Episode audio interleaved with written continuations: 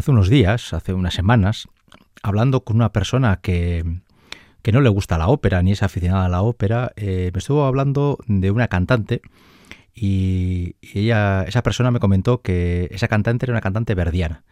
Y yo, pues, eh, yo no, no, no, le dije nada. Y volvió a insistir en que cantaba muchas óperas de Verdi y que por qué no cantaba, y mencionó algunos títulos, ¿no? Y yo le dije, hombre, pues no canta otras óperas de Verdi porque las sopranos verdianas pueden ser muy distintas, ¿no? Eh, depende de la ópera que sea, se requiere un tipo de soprano distinta. Y esa persona, que insisto, es una persona que le gusta la música, pero que no vive la ópera con mucha intensidad, se quedó un poco sorprendida, ¿no? Pues como que si es de Verdi, pues serán todas sopranos iguales, ¿no? Y eso me dio una idea, y la verdad es que este programa es precisamente el reflejo de aquella reflexión, ¿no? De, aquel, de, aquel, de aquella pregunta bastante ingenua, ¿no? Siendo de Verdi, ¿cómo pueden ser para sopranos bien distintas? Y pensé en que se no estaría de más hacer un programa para repasar los muy distintos papeles verdianos que existen para soprano. Por eso este programa, aquí en Radio Vitoria, en nuestra cita semanal con la ópera en Ópera On, lo titulo Las sopranos verdianas.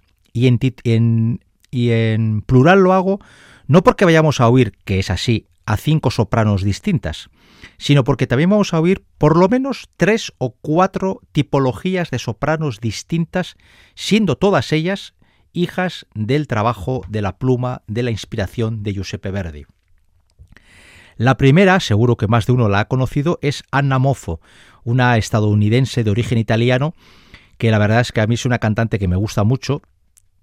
No hizo una carrera muy larga, pero tuvo años de mucho éxito y ha cantado una escena de la Luisa Miller, una ópera de las primeras de Verdi, que es seguramente, quizás en mi opinión, entre las óperas del primer tercio verdiano, para mí la ópera más, más bonita, más interesante. Y Ana Mofo sería el ejemplo perfecto de una soprano lírica. ¿no? Eh, la voz no tiene mucho peso, corre fácil, el agudo es muy fácil. Ana Mofo luego más tarde fue también evolucionando, pero para cantar Luisa Miller, desde luego la voz es muy adecuada porque la voz de Ana Mofo se mueve muy bien en la zona aguda y tiene un cierto empaque no es esa soprano jilguero, luego pondremos un ejemplo de esto, pero tampoco es una soprano dramática, ni mucho menos.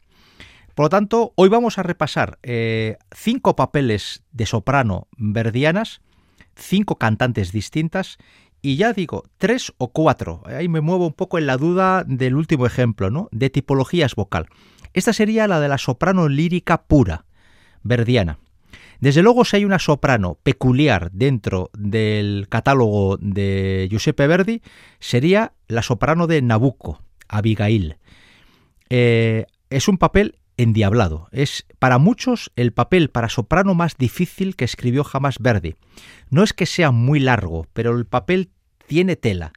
Por lo tanto, por la zona aguda, por la zona grave y sobre todo porque el personaje requiere de mucho dramatismo y muchas sopranos que han cantado Abigail cuando no debían, se han estropeado la voz para siempre.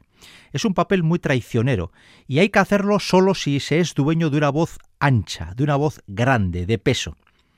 Y con todos los respetos al resto de las sopranos, seguramente la interpretación de las áreas de Abigail más rotunda, más, eh, más impactante que un servidor ha podido escuchar nunca sean las que hacía Yena Dimitrova, una señora que quizás no tenga el nombre de otras, pero madre mía, qué pedazo de cantante.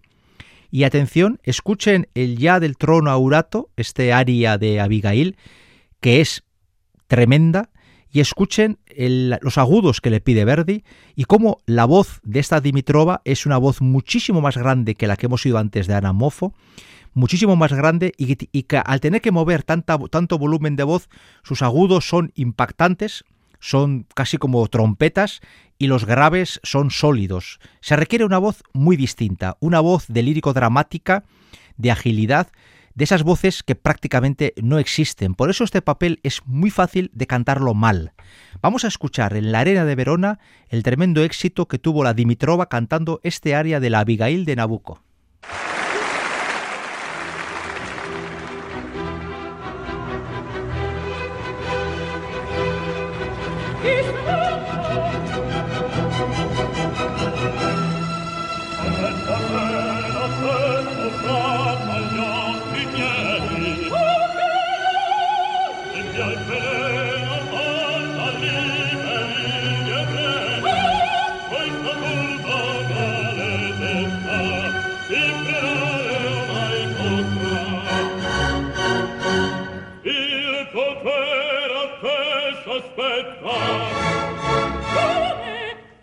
torto al proto già.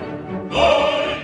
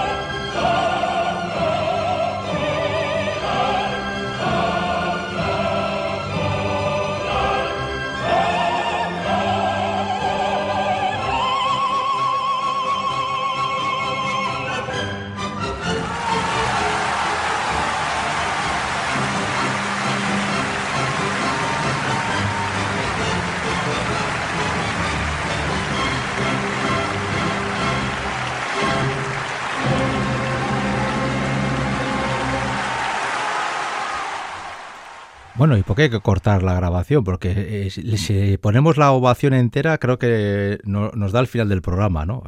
Eh, es impactante y es una voz enorme, es una voz anchísima. Los agudos tienen una solidez tremenda y eh, la comparativa con Ana Mofo es que cantando las dos, Verdi, son papeles diametralmente opuestos y las voces también. Por eso yo creo que es importante que nos quede claro que no existe la tipología de soprano verdiana y por eso he querido titular el programa en plural, las sopranos verdianas. Algunas están claramente, como el caso de Abigail, en el aspecto dramático, otras son claramente líricas, otras están, y luego veremos un ejemplo, son claramente lírico-ligeras y veremos cómo no tiene nada que ver con lo que acabamos de oír ahora del Nabucco, ¿no? Y hay papeles que se mueven entre el, entre el mundo de, las, de la duda, ¿no? de las sombras.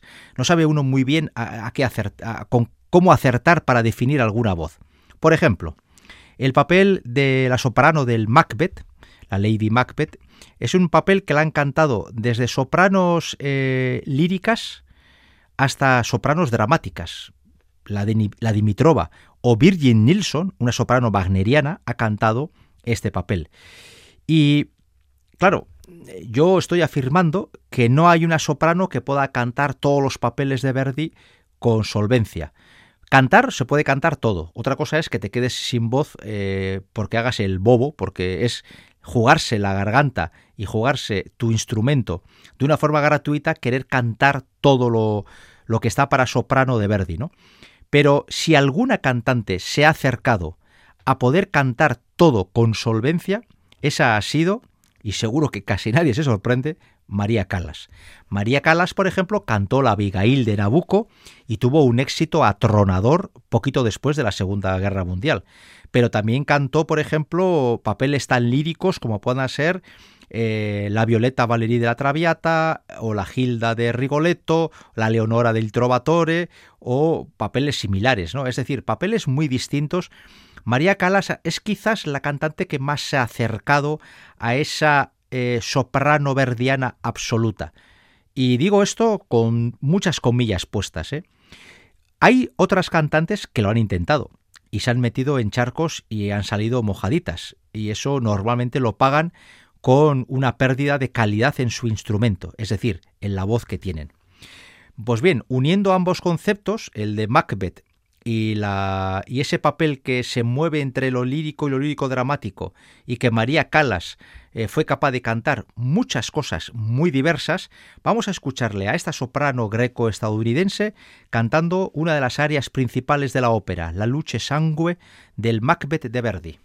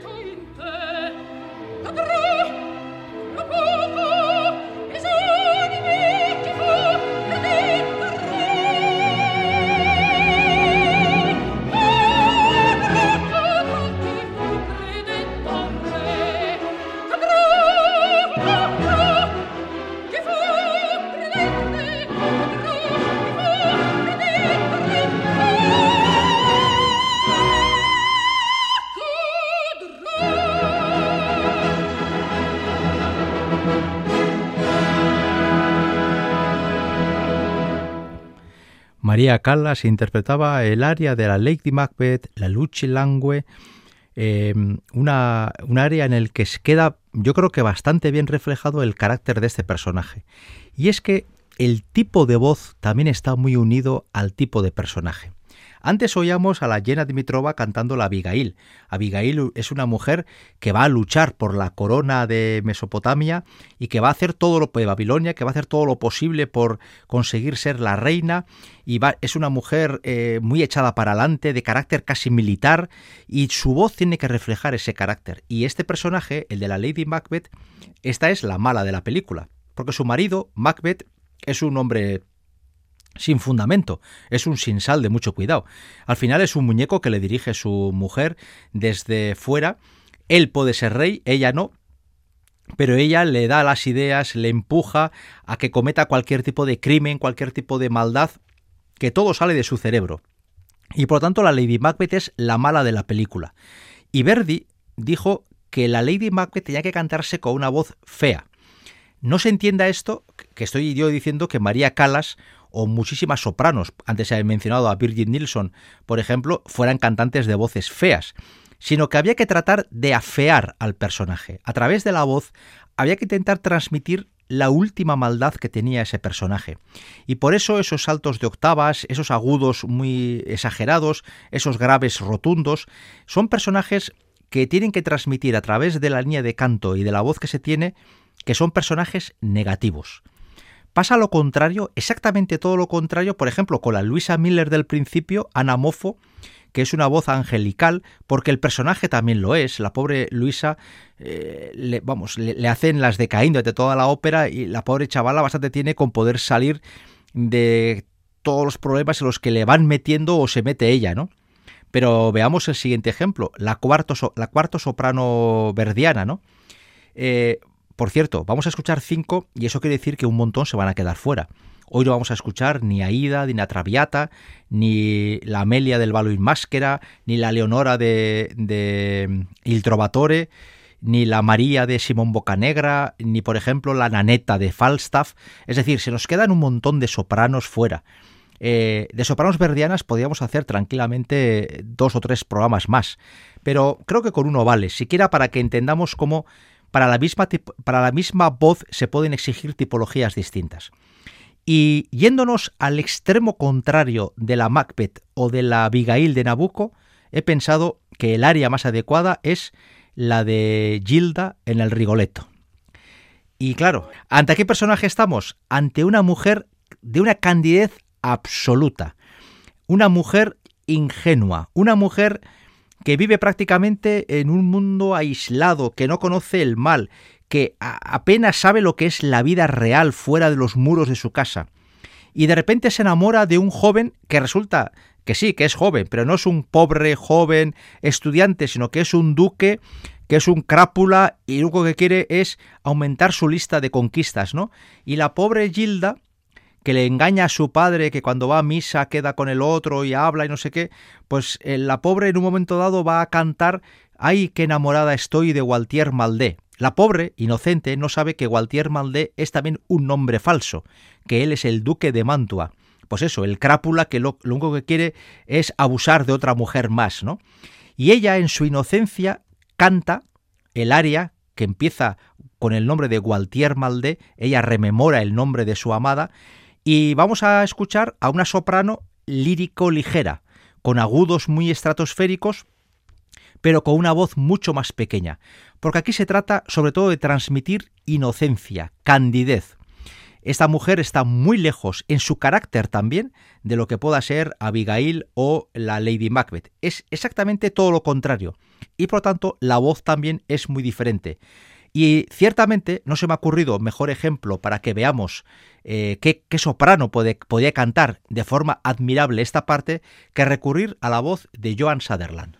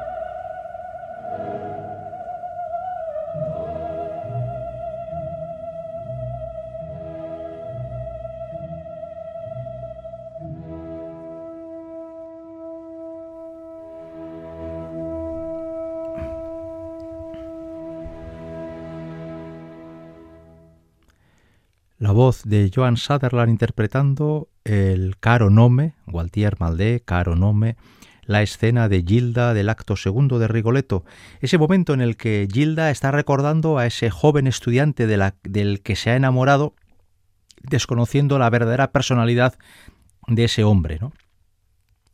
Ahora al final de esta escena oíamos las voces masculinas del coro y es que Gilda va a ser secuestrada por los nobles del palacio del duque de Mantua, hartos de las burlas de Rigoletto y en la convicción, errónea por supuesto, de que Gilda no es la hija, sino la amante de Rigoletto. Más tarde se darán cuenta que es la hija, pero el mal ya estará hecho. Gilda, por lo tanto, es una mujer inocente, y su voz, la voz que se requiere para cantar este papel, es una voz que transmita esa inocencia, y se pide a una soprano lírico ligera con una enorme facilidad en los agudos. Lo que hacía Sutherland en este área es, vamos, de, de, como ejemplo perfecto de lo que es la coloratura en el canto verdiano. Pero este, esta soprano, que proviene de la pluma de Giuseppe Verdi, ni en su carácter ni en su tipología vocal tiene nada que ver con la Lady Macbeth o con Abigail. Por eso, a personajes distintos, de caracteres y personalidades distintas, se requieren voces distintas. Bien, Estamos dedicando hoy el programa de Ópera On, que es nuestro programa 283 aquí en Radio Vitoria, lo hemos titulado Sopranos Verdianas porque estamos repasando distinta tipología vocal de sopranos que tienen en común estar siendo, haber sido compuestas por Giuseppe Verdi. Hemos escuchado a sopranos líricas, Ana Moffo en Luisa Miller, sopranos dramáticas, Yera Dimitrova en Abigail o María Callas en Macbeth, y ahora una soprano lírico ligera, Joan Sutherland. Antes decía que hay muchas óperas que hoy no podemos poner, porque lo cierto es que en el mundo de Verdi eh, yo creo que hay, bueno, iba a decir dos, pero seguramente me estaré equivocando, ¿no? Pero quizás, yo creo que, así el tenor es importante, de eso no cabe duda, y hay tenores tenores eh, verdianos que son paradigmáticos ¿no? en la historia de la ópera. Estoy pensando sobre todo, por ejemplo, en un Otelo. Pero yo creo que hay dos personajes que destacan por encima del tenor, que sería una la soprano. Hay muchas óperas de Verdi que llevan como título precisamente el nombre de ella. Eh, Luisa Miller, La Traviata es Violeta Valery, esta Aida. las mujeres cumplen un papel muy importante, normalmente como hijas, y digo esto porque el segundo gran papel verdiano es el del barítono. Y un día, a no tardar mucho, haremos un programa monográfico sobre los barítonos verdianos, normalmente en la figura de padre, y siempre que hay una padre, que hay, un padre, tiene que haber una hija muy cerca en las óperas de Verdi. Eh, pocos hijos aparecerán, y sin embargo hijas aparecen muchas. Pero de barítonos hablaremos otro día. Eh, como ejemplo último de lo que sería la soprano verdiana más común, la soprano lírica, eh, he elegido una escena muy larga de una ópera que es la penúltima de Giuseppe Verdi y que acabo de mencionar a la hora de hablar de los tenores más eh, significativos de, Verdi, que es el Otello. Otello es una ópera por cierto, no lo he dicho, este es el programa 283, eso sí lo he dicho, pero Aroa Saidibarra, el apartado técnico y un servidor, Enrique Bert, es estamos haciendo esta propuesta en torno a las sopranos verdianas que luego se me olvida dar los nombres y salgo del estudio como complejo de culpa. Pues bien, vamos con la última parte que es el último ejemplo musical que es muy largo, pero yo creo que la escena merece la pena y, lo he elegido pudiendo haber elegido la Amelia del Valo y Máscara o Aida o la Traviata o, o la Leonora del Trovador, porque me parece que contrasta perfectamente con el tenor. Y antes hablaba de que el tenor dramático por excelencia de Verdi es el Otelo y su esposa, Desdémona, que es la que va a sufrir las iras de Otello, es una soprano totalmente contraria a la tipología vocal del tenor. Y yo creo que este es el ejemplo perfecto de cómo las voces se adecuan a las personalidades.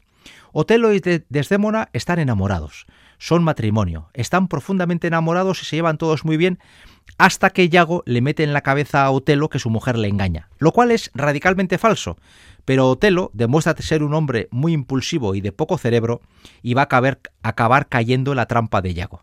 Pues bien, a un Otelo déspota, a un Otelo totalmente incontrolable, a un Otelo iracundo, eh, lleno de rabia cuando se cree engañado, Verdi lo dibuja con un tenor dramático al que le pide eh, una voz potente, una voz de graves muy eh, que, resuenen muy bien, que se oigan en el teatro perfectamente y además que refleje esa voz también el carácter militar de autoridad que tiene Otelo, ¿no? Porque Otelo es gobernador y además es militar victorioso. Mientras que Desdémona es todo lo contrario. Es una mujer eh, leal, una mujer casi sumisa, se puede decir, y una mujer que bastante ingenua, ¿no? Porque cuando ve que su marido Otelo se va cada vez más enfadando con ella, ella no lo entiende, y por eso quizás de ahí su ingenuidad, va insistiendo en cosas que solo lo que hacen solo es provocar cada vez más y más rabia en Otelo, ¿no? Por lo tanto, las voces de Otelo y Desdémona tienen que ser antagónicas en su dibujo. Mientras que Otelo es una voz vigorosa y fuerte, la voz de, Desdémona tiene que ser mucho más delicada, mucho más fina, mucho más lírica. Y la gran escena de Desdémona, donde aparece todo su desarrollo vocal de una forma muy clara, es cuando se pone a rezar en el último acto a sabiendas de que Otelo le va a matar, porque ella ya lo sabe. Y entonces se coloca junto a su cama, se coloca de rodillas, primero va a cantar la canción del Saliche, del sauce, y a continuación el Ave María, Y con eso prácticamente Desdémona se retira no ya a dormir, sino que se retira prácticamente ya de la vida misma, porque sabe que la rabia de Otelo solo va a, traerle muchos problemas. Y con esta, y con esta eh, escena de la Desdémona del Otelo de Verdi, creo que repasamos todas las tipologías o muchas de las verdianas y terminamos con una soprano verdiana muy característica. Y además con una voz que yo creo que no podía faltar en el programa de hoy, que es la de Renata Tebaldi, en una grabación en directo en Berlín, año 1962, donde canta toda esta escena final y donde va a recoger eh, pues el, el, fervor del público alemán, ¿no? La confianza que tenía hoy al comenzar este programa era que el oyente de Radio Vitoria pudiera en apenas 55 minutos dar un repaso por las tipologías vocales verdianas más interesantes. Me comprometo a que en un futuro inmediato hagamos lo mismo con las sopranos de Puccini, con las sopranos de Wagner y con las sopranos de Mozart, porque también entre ellas hay un montón de diferencias, para que veamos que a pesar de que el compositor sea uno y único, los personajes pueden ser múltiples en sus formas, en sus personalidades y en sus voces. En la confianza de, siquiera haberme acercado a este último objetivo y con la voz de Renata Tebaldi en la gran escena desde Desdémona hasta la semana que viene.